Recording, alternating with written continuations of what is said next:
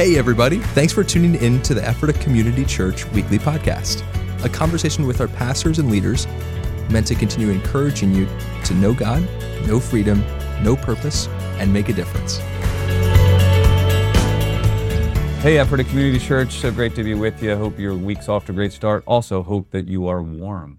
Thank goodness. I'm not sure when you're going to be watching this, but going to warm up later this week. We're thrilled to have that. I'm also thrilled to have Dan Gulnac here with us. Dan was our minister this last weekend in our God, God Is series. Just to let you know, uh, the God Is series is getting at the nature and character of God.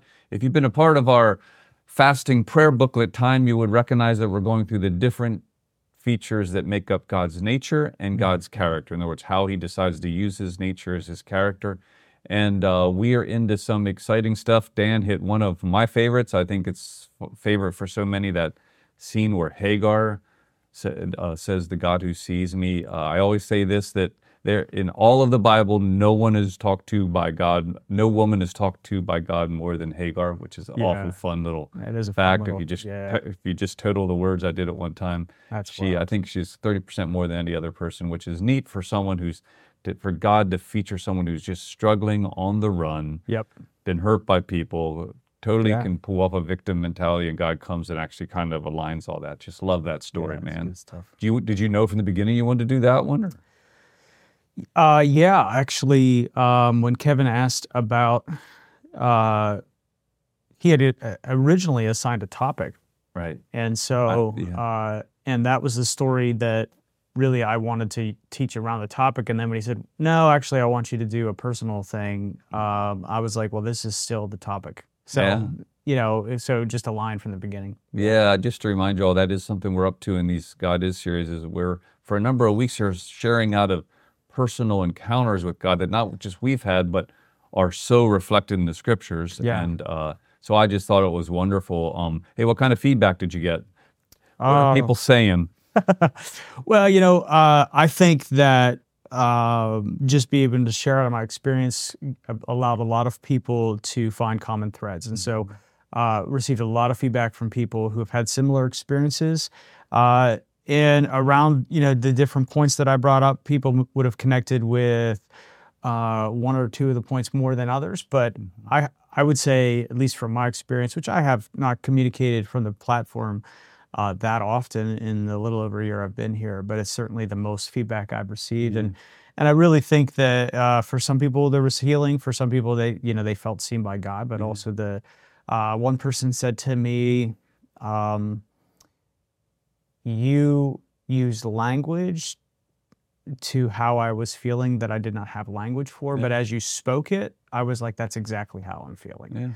Yeah. Um, so that I mean that's that's great, and I hope I, I, believe that person was found healing in it in in the message, and that God met her in that. So, uh, yeah, really special. Another thing that was just uh, personally uh, feedback that was special to me was that um, when you when you share vulnerably like that, people really feel like they know you better. And so there was a ton of people that just came up to me, and I heard this like five or six times this weekend, where people are like, you know, I really feel like you're one of us now, like one of us meaning one of the community, and that, not that I wasn't before, but that was just a general sense that they had, and uh, you know, I feel like that too. af- Like I said, being here uh, a little over a year, and so, but it was just really special because you know this is where I'm called to shepherd. This is my home. This is my church family. So the fact that people are feeling that now as well uh, was really special. No, no, I hear you, and that's Yeah. that is gorgeous, and I think partly too is, uh, and just so you know, as an audience, like if when you're off at seminary and you're being trained in how to steward a community, you are given training on how often to do self-disclosure, meaning Yeah. unpacking full parts of your life and what that does and doesn't do in a community over time. So just so you know, you ever want to pick our brains on that. And by the way, just because you're trained that way, we hope that's the combined wisdom of years of people ministering the front, but doesn't automatically mean that there aren't times when you do do deep Right. stories like you did. I just know for myself too, there was a real connection with this community when Rachel and I told the story of Renner and our Yeah, miscarriages. right. And then I too remember hearing like, oh, now I feel like I get you, right? And it's, you, you kind of sit there and you're like, what's the other stuff I've been throwing out, like chop Exactly suey or something, right? Like, Yeah. uh, I swore I was being open and transparent in my other stuff too, but there Yeah. is something about when we when we unpack these stories of vulnerability, and then Yeah. admitting, hey, I was disoriented. I think Mm-hmm. there's such a beautiful admission that comes with there was a real disorientation that set in. Even to use that word depression, I think was a really wise thing to Mm-hmm. do because I, I, I want the church to become more and more comfortable Yeah. with terms that are clearly uh, concepts that you see in the scriptures. We just might have a different term for them. Now, Right. you look at some of David's stuff, you're looking at someone Oh, yeah. who was hitting a wall in his interior life, not just in his worldview on how he understood the world. Um, Absolutely. so yeah, I just I'm so glad that uh, people connected with that stuff. Um, the way what by the way, any thoughts on that? Because if not, I'm going to share with you what came to mind as I was listening to you share. Do it, brother. Yeah, I know. I've just got started there and started preaching. It's all Oh, good. good. Um, I think I'm a nerd when it comes to. Sometimes when I'm listening to people speak, I just have these couple tracks that are going on in my head at the exact right. same time, and one of them is this. Man, what would that story have meant to the readers in that day? Because you know that Yeah. I mean, Moses, when he put that thing down um, in into print, um, and he had to have done it with God, met him, and pretty much told him the story. I mean, Yeah. Moses doesn't have a deep history of That's right. Abrahamic covenant and understanding, right? Yep. right? So you end up having this um, reality that uh, Moses is hearing the story, Moses is putting it into print, and so I'm thinking in Moses' day, what would it have meant to see Hagar name the God, the God who sees, right? Yeah. because the, the dominant religions of that day would have been about making it so God didn't see you. It's called Right. religions of appeasement. You're trying to get God away from you by doing sacrifice or something. If you could slip under the radars of the gods so they didn't they actually didn't mess with your life, Yeah. that was true religion in that day. Right. So to have a God who a religion of atonement or what you call talking about intimacy there at Yeah. the end. This would have been absolutely mind blowing to the religious worldview of the day, right? Yeah. Mm-hmm. Much less using a, a, a slave person from From Egypt, right? Right. Someone who's outside even the covenants. Um, actually, Well, and- the and- covenants it's- have, yeah, Well, especially as he's leading people who were enslaved by Egypt. yeah. So, I mean, think about that. I mean, oh my word, yeah, you're right. Moses is rating this to a people So- who would have been like, "Why is an Egyptian getting such a center stage here?" I have a lot of post-traumatic stress from that. yeah, I'm not even sure if I feel so bad for her, right? Like, I'm, I, you know, who Oh, knows? Yeah, exactly. So, uh, yeah, I think that um, that is an interesting thought. I think that uh, you know we are, we know that Moses' relationship with God, maybe that would make sense. But the reality is, which we've been talking about, like even last year with uh, what we shared before Christmas, right? Uh, people's uh, the the Israelites, people who who wanted to keep God at arm's length, right? Moses, you go to Yeah. him. Worship at the entrance of their tent. Right. Others are going out to the tent of meeting, right? and it's just interesting, you know, just to kind of, you know, to re- not to retell my story or anything like that, but just to reflect. I think we do the same thing, and I think the the whole thing that God doesn't see us, uh, we may not, I, we may not personally draw that line, but we operate as if, like he's he's other, he's out there. Yeah. He he doesn't know what's going on, whether that's in hiding or in, in striving. Those things I mentioned where we keep him at arm's length, or we we actually operate as if he is uh, far away. And so I, I don't know what Moses was thinking, but Moses had an experience with God where it was face to face, uh, as one meets with their with his friend. And so, um, I would I would like to believe, to use my holy imagination, that Moses. Uh, Moses was enjoying that story and to share that story in a way where here's a slave that actually got to know God personally. That's right. Um, and as God was moving the Israelites through 40 years of getting Egypt out of them, right. as they were coming out of Egypt, uh, I th- it could have probably been a powerful story for them as well. Yeah, it was gorgeous, absolutely gorgeous. And I do think I want to get to your three, like stop this, stop striving, etc. Yeah. You know, I just, I, I, I do think that um, my favorite of that little three you did there to bring uh, to put the meat in in the service of like application to us and message.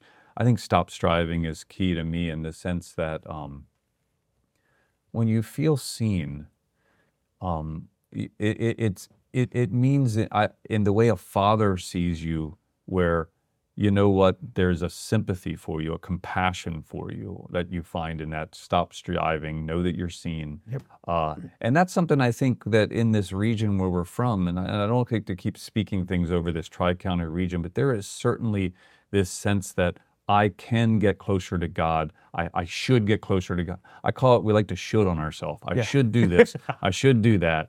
Right. Um, yeah, it's just, uh, there's just this anointing to should on ourselves here. Yeah. Um, that I, I think that sometimes when we start talking about, man, don't strive, that is hard for people to wrap their heads around. It's like, no, I want more of God. It feels like I'm such an active part of the pursuit. But when a God sees you, the God is giving, reminding you first, I have eyes of compassion for you. And it's demonstrated in the way he approaches Hagar. It is not, mm-hmm. it's an actual inquisitiveness, a curiosity he honors her with. Like, hey, where, where where'd you come from? Where are you going? I mean, it is such an invitation into a conversation. And it's one of the things that I just want to speak over this region is that we're being invited into a Yep. father's table, a father's conversation, Yeah. and, and not just about like we should know better than doing this, right? um, Yeah. anyway, just want to let you know that that's that that part of it just stood out. Yeah, I I I had a lot of feedback from that, and so there, and it isn't. It's just it's a tricky thing, right? Like God's inviting us into partnership in those places, and so it's like, how do we take things to Him, and how do we walk with Him, and uh, what's our part and what's His part? I lo- I think of Dallas Willard, who uh, one of his my favorite uh, lines from him is. You know, the grace is opposed to earning, but not to effort. Right. So there is a place that we we take part in uh, in accessing the grace that God's given us. But man, we I grew up in Western Pennsylvania, you know, steel mill, coal miner, not much different from the farmer mentality and and the, the of this region, and uh, we can get to the place where. Uh, that effort actually becomes it's all us. That's it's right. all on us, and and and that's um, Yeah, that's I- not it's not a healthy place to be. The Lord wants to partner with us because He's actually the one that does the work. yeah. Um, Yeah, And- and, I think it's coming out for me in the fast, right? You, you're you're a couple weeks into a fast, and you learn that fine line between uh, an effort you're giving the Lord, but you know there's not an earning in it. Like in Right. other words, what happens during a fast is that Yep. there's a refrequencying of of us. Like in other words, we we dial in the dial of the frequency that the Lord's already on. In other words, Yeah. He's already working. He's already speaking. So much of our being set apart, or being aware, or Yep. being available is simply dialing into the fact that he wants to do it. And I sometimes use that example. I, I did it years ago, and people said they appreciated it in the message where I, I gave that picture of a, a five gallon bucket with a father and a child walking up to it. And the father is the one lifting that five gallon bucket full of water, but wouldn't walk unless the child's hand was on the bucket Yep. as well. And then the child sometimes look up and says, Look how much we're carrying, Daddy. And Yeah, Daddy's like, right. Yes, we are, right? That's right. And it's Yeah. obviously the muscle of the of the of for me of the father and the the willingness and the availability of the Yeah. child. This is this is what I saw all over that. Yeah. That whole sense of being still and knowing he's God, right? He's Yeah, doing the lifting. absolutely and and that's you know it's it's i think of even my my my experience as a dad and anyone who who is a parent i'm sure has had these experiences where you see your kids struggling uh, even like tying their shoes right? And they're frustrated they're they're struggling and you're just like you're standing there and you're like wouldn't you let me help you? Yeah. like i'm right here. Won't you let me help you? And that's uh that's where i think our father is sometimes with us. Yeah. like i'm right here. I see what you're doing like i see you like won't you just let me help you That's right. Well, hey, man, uh, thank you for that. I, I want to give you. A, I'm going to set up for where we're headed next week. But in the Yeah. meantime, I'm going to my my last question is going to be for like, come on, Dan, you had 33 minutes to squeeze so much in. Is there Yeah. anything you wish you could have spent more time on, or you could have added, or even as you heard feedback, you're like, oh. That was so good to hear that. Rachel does that to me sometimes after my message. She goes, "You know where you could have went with that," and you're like, "Oh my word, where were you when I was prepping?" Yeah. like making dinner. So all that to say, um, this coming week, while Dan's thinking about that question, is uh, prophetic weekend. First, I want to comment to the services. Uh, uh, Barry Wissler, founding pastor of Ephrata Community Church, uh, president of HarvestNet International, will be sharing this weekend. Barry's going to be spending some time. One of the life messages he carries is around spirit and word. That beautiful tension between our love of the word, our availability to Holy Spirit. He's particularly going to be going after uh, an ancient heresy known as Gnosticism that he believes is being played out in a new form in today. Uh, and so Barry is, I've heard him on this topic before. It's going to be fun to have Barry a part of our prophetic weekend. Tell you more about the prophetic weekend in a moment. But Dan, one thing if you could add or yeah highlight one last time. You know, honestly, I think that um, I, I feel like I did what the Lord asked me to do. Yeah. And so uh, there's nothing that I think um, I would I would bring. Other than, I think the only thing I I wish I would have been able to carry in, but it you know it's it's a whole different sermon, right? Um, I hate to quote people, but uh, again, people that have spoken in my life. Uh, Ronald Rolheiser uh, wrote one time, "What isn't transformed is transferred," hmm and um, and so you know one of the reasons I, I get so vulnerable and share the way that God tran has transformed me, and I think it invites people to take those tough places to the Lord, and and allow Him to transform those places because uh, it allows us to to be better pe- better disciple makers, Yeah. m- better equippers of our kids, better healthier parents, um, and healthier spiritual fathers and mothers. And you know, I'll, I'll say this as pastor of leadership development. Like the, the the church has plenty of leaders. We don't have enough spiritual fathers and mothers. And mm. so, to have the ability to take these hard things to the Lord so He can transform them really allows us, rather than to transfer our worst to the next generation, to really actually give them the opportunity to experience freedom like we have. Yeah, here, here, man. And That's a good uh, it's it's tough work, yeah, I, but it's worth it. I I love that. And just so you know, we are such a community that focuses on transformation, and we don't always know how the Holy Spirit does that. That's one thing I do love about us is we don't have one cookie cutter That's way. Like these three things, do these three. Take one steps next, and that's going to produce this in you. And this is uh, we're we're not trying to create these uh, cookie cutters. We we really do believe in a picture of living stones. If you ever look at a stone wall, you just see these uniquely shaped stones. But I will say this, man: take one step. We try to get at some of this, so please be tuned in Yeah. over the next two weeks as we're talking a good bit about take one step, and uh, and what it means to choose one of our discipleship offerings or groups that's focused on getting around certain types of relationships, certain kinds of content, certain types of impartation.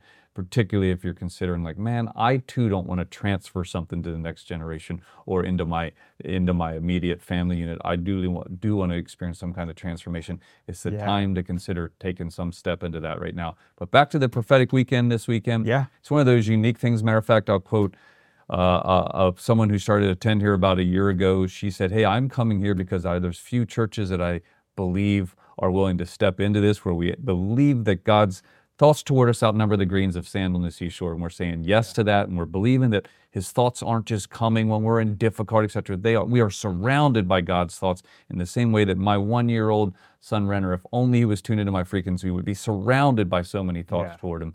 We believe in that here, and we have an expectation based on God's character that He is going to be sharing some things this weekend towards people's lives, individuals, families, ministry uh, perspectives and anointings on people. So we would highly recommend that you come be a part of this weekend. We start by Friday night having a prophetic panel. We decided for our second year in a row, not necessarily to bring in what we would call a national or an international prophetic voice, but we have some really beautiful people in this region that carry uh, church based and regional and even national anointings, but they live and know and work among us, live and know us and work among us. And that's going to be a panel on Friday night of Cal Greiner, Wayne Kaufman, Benita Keener, um, and Matt Swords will be stewarding that conversation. Then we have Barry this weekend. We always appreciate when Barry's sharing in our midst. But when it comes to prophetic ministry, uh, our sign up just passed for being able to sign up for an exact spot where you would be sent during the services to be prayed for in our secondary auditorium. But that doesn't mean you still can't get ministry. Even if you didn't sign up, come be a part of it,